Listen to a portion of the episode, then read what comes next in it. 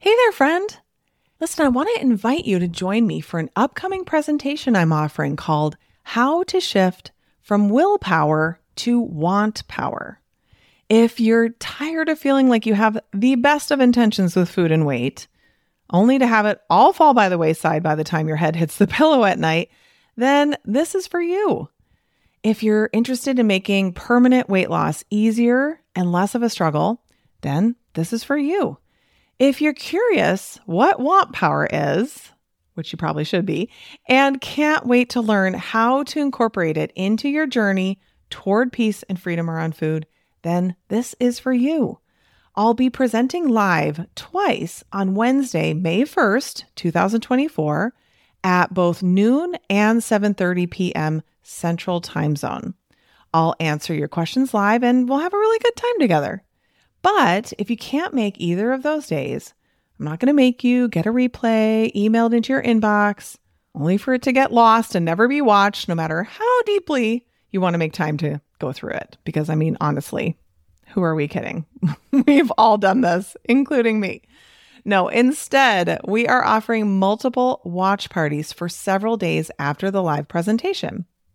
So come watch the replay with other doctors and interact in the chat with them and my team. So, either way, whether you come live or to a watch party, it will be worth your time for sure. All you have to do is register at katrinaubelmd.com forward slash want power. That's katrinaubelmd.com forward slash W A N T P O W E R. See you there.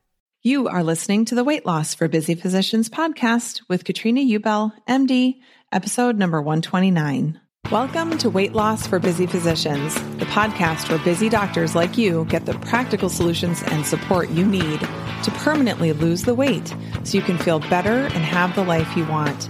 If you're looking to overcome your stress eating and exhaustion and move into freedom around food, you're in the right place. Well, hey there, my friend. Welcome back to the podcast. How is it going? How is your summer? It's already July. Fourth of July is in a couple of days if you're listening to this right as it's being released. Love Fourth of July. I mean, how fun is Fourth of July? I hope you have plans to do just something fun, something relaxing. And if your plans include working in the hospital or having to take call, just know that we all appreciate you.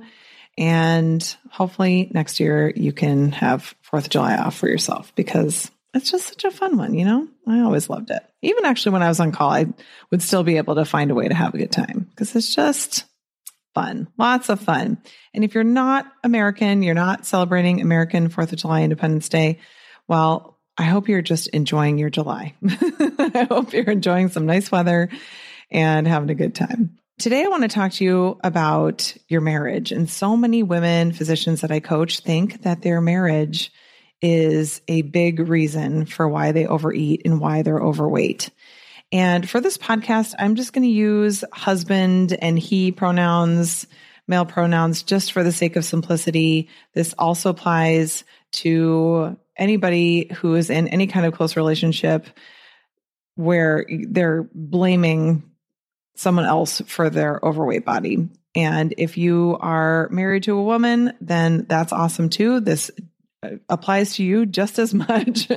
but for sake of simplicity, we're going to go with husband on this podcast. So here are things, just some examples, a few brief examples of things that I hear from my clients that people talk about with their spouses, with their husbands. He eats junk food all the time and he brings it into the house. It's not fair.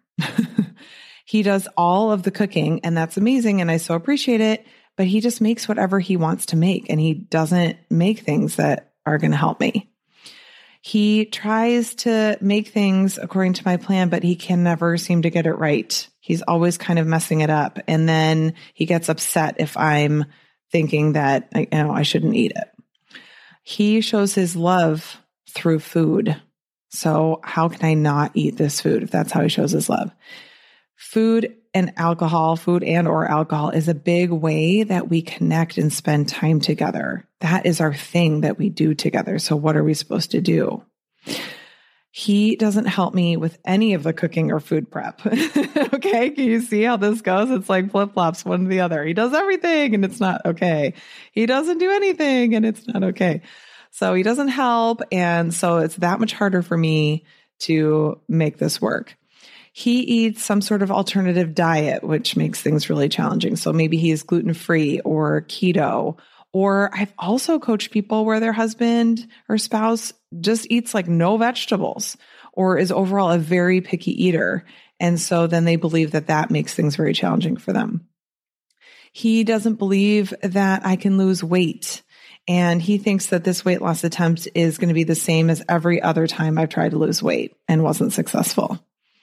He stresses me out so much so then I end up just eating or drinking to get my mind off of it. He told me I should lose some weight, and that was so offensive. He doesn't pay any attention to me. So food has become my go to companion, right? I mean, I could go on and on and on, like literally on and on and on, but I won't. We really spend a lot of time on marriages, marriage relationships in my weight loss program. everyone's always so surprised. We're like, wow, really nothing is off limits for coaching in this because we think that it's just about the food. And I promise you it's not. There are really few other relationships that we have that are as close and intimate and filled with rules and controllingness as a marriage relationship.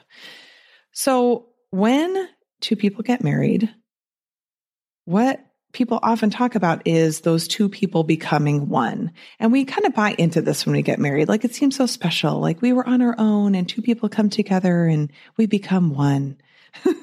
and in some ways, this does happen a little bit, right? You might join your finances together. You might purchase real estate together. You might buy a home together, but you're still two people. And even with joint finances, you'll still have different ideas about what to spend money on. You'll have different ideas about how much to spend and how much to save. And even if you're both very aligned on what you believe about your money, you still will not have the same thoughts about it. You'll have different thoughts that drive actions of spending money on different things. You'll have a thought that you need some new clothes and you'll go spend some money on some clothes. Whereas he'll have a thought, I need to buy a new golf club and he'll go buy a new golf club, right? Like you both might be spending money in a way that you're aligned with and that you think is okay, but you still are having different thoughts about your money. And with a house that you buy or live in together, you will have different thoughts about how to decorate it or how to renovate it or how to landscape it, even how often it should be cleaned and maintained. I know so many people they get so upset when their husband thinks that they don't need a cleaning service or that they don't need the cleaning service as often as they're coming or something like that, right? We don't have the same thoughts. But when we go into our marriages believing that we're now one, we think that both of us should be thinking and believing the same things. And that means that we should feel the same way and act the same way as well. And this is precisely where the trouble starts. Because if you're married, you know that there's really not a chance of this happening. Like it's just not how it is. It just isn't. So in every relationship that you have with anybody, any person, but also especially your marriage relationship, your relationship with the other person is 100% created in your mind with your thoughts about the other person. Okay. So what creates the relationship is a collection of thoughts and beliefs that you have. Beliefs are just thoughts you've had so many times that you believe them. And the same is true for the other person. Their relationship with you is 100% created in their mind with their thoughts and beliefs about you. Okay. There is no marriage relationship that kind of lives between the two of you. And I think that this is really excellent news because you get to choose to think and believe whatever you want to about that person. The problem is that we think that the other person is the problem when something isn't going right. We think that we're just observing reality and explaining facts, but it's actually our thoughts about the person and what they're doing or not doing that is the problem. So let's use one of those examples that I gave you. So he eats junk food and brings it into the house. That may seem factual, But really, he eats food and brings food into the house would be factual because not everybody agrees on what junk food is. He might not think that eating fast food is junk food. So he brings food into the home. Why is that a problem? Well, the problem is because of what we make that mean. It's usually something like this. I think this is a problem because then I have to look at this food and it's so hard not to eat it. After a while, I just can't keep it up and I cave and I eat all of it. If he were just a better husband, he would know that those foods are really hard for me to have around. Right? So this is total emotional childhood. We're in emotional childhood when we think that someone else is able to control how we feel. And we think that in order for us to feel differently, the person has to change. So in this example, in order for me to not overeat the food in the house and to feel good about myself, I think that the food needs to not be in my house. And so the solution should be that my husband should stop bringing it in. And then I feel entitled to tell him all about how he's doing it wrong. right? This is how arguments start in marriages. this is how resentment begins. And ultimately, this is really the lazy way of losing weight. Okay. This does not solve your problem at all. What's actually true is that having that food in the house is probably exactly what you need so that you can do the work required on your brain to stop over desiring that food so much. But it's so much easier to just blame your husband and wish he were different. Like, why does he have to always buy the sugar cereal? He knows that I can't control myself, right? And then you probably tell him all about how if he were different, that would be really great for you. and you're asking him to think and feel and act exactly like you. But that's never going to happen. You will always be two people with two different brains and different thoughts driving your feelings and your actions. So let's take another example. Let's talk about when he says that you should lose some weight and you get offended. Our brains, when we hear that, immediately draw the battle lines, right? He shouldn't have said that. He is so rude. He's so unsupportive. He doesn't love me. I shouldn't have married him, and on and on and on, right? and when we think that way, we feel terrible. We feel angry or hurt or frustrated, offended, annoyed, furious, sometimes even helpless. And when we feel that way, what do we do most of the time? Usually we eat. And sometimes we have some alcohol, right? We eat to feel better. And here's what's so interesting about this situation you think you should lose weight too. So you actually both agree about this, right? You want to lose weight and think you should lose weight, and he thinks you should lose weight. So we're in agreement here. What's the problem? But when you let your brain go right to being offended and furious, you let your brain tell you that he's the reason you aren't able to conquer your overeating problem, that it's your marriage that's keeping you overweight. And this is what you have to recognize. There's no way that another person or your marriage can prevent you from doing anything you want to do. Okay.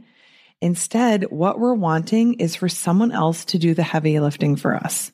We don't want to have to do the work on our thoughts that are creating desire and learn how to feel the urges for the off plan foods and not act on them and how to process that. We don't want to have to feel all of our uncomfortable emotions.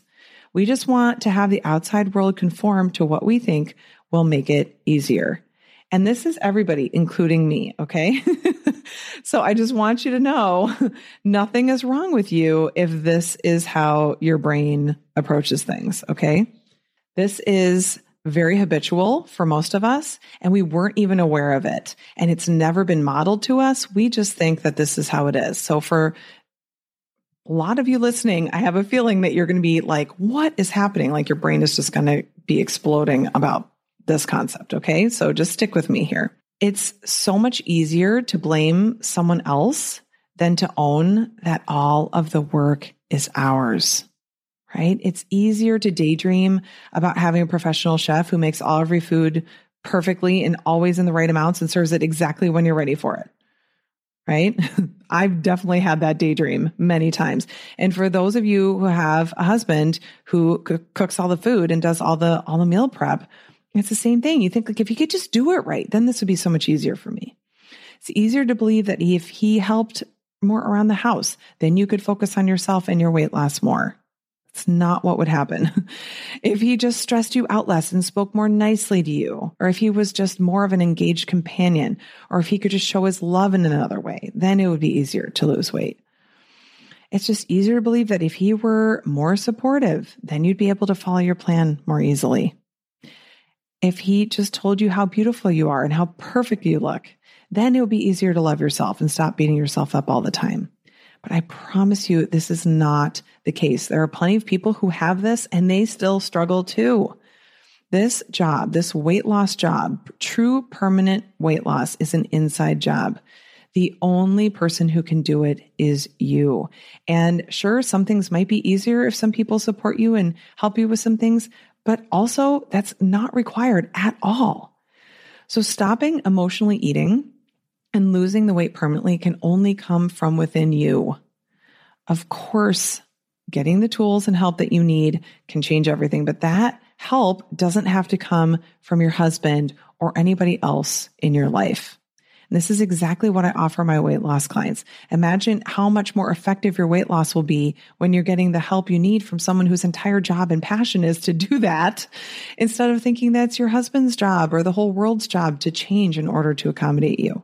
When you believe that anybody besides you has to change in order to create the results you want in your life, you will spend your life either trying to change everyone else and unsuccessfully, I might add, very, very unsuccessfully.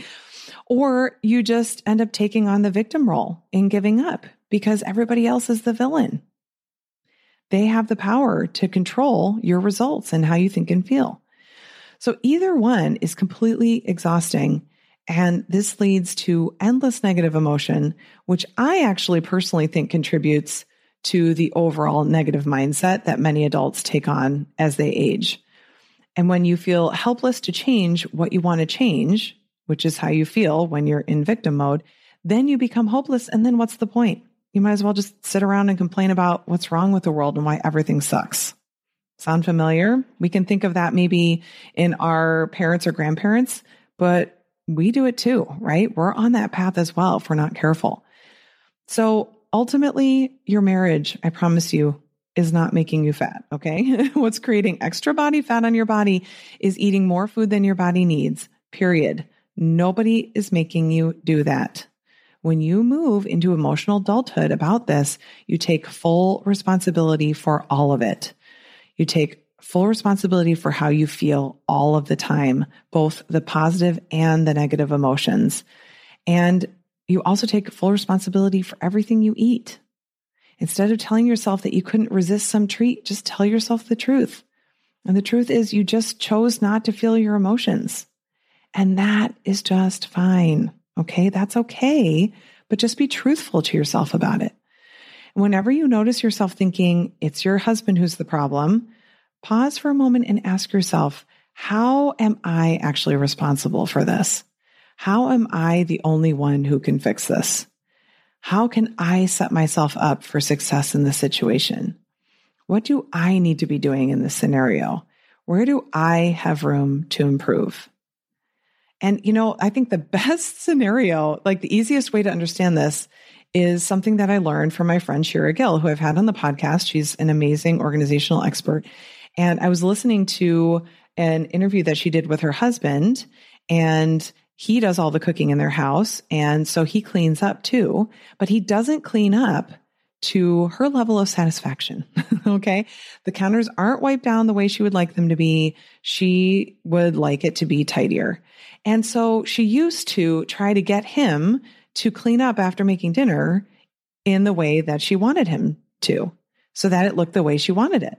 And then she finally just realized, you know what? He doesn't care. He just made a whole meal and cleaned up if I want it to look a little bit better, then I'm just going to have to do that myself because I'm the one who cares. And so here's the deal you're the one who cares about your body the way it is, right? You're the one who cares about how it looks. You're the one who cares about what your BMI is and how your clothes fit. And so if you want something done and you want it changed, then you need to do that yourself, right? You need to stop thinking that it's someone else's job. So, whenever your brain wants to focus on someone else and what they should be doing differently, I want you to turn it around and lovingly, important, lovingly focus on yourself. This is not an opportunity to beat yourself up some more, okay? But lovingly focus on yourself. And I promise you, this is what has to happen in order for you to get the weight loss results you want. And by the way, this is also how you create an amazing marriage, okay? You let the other person be themselves and you focus on creating what you want for yourself.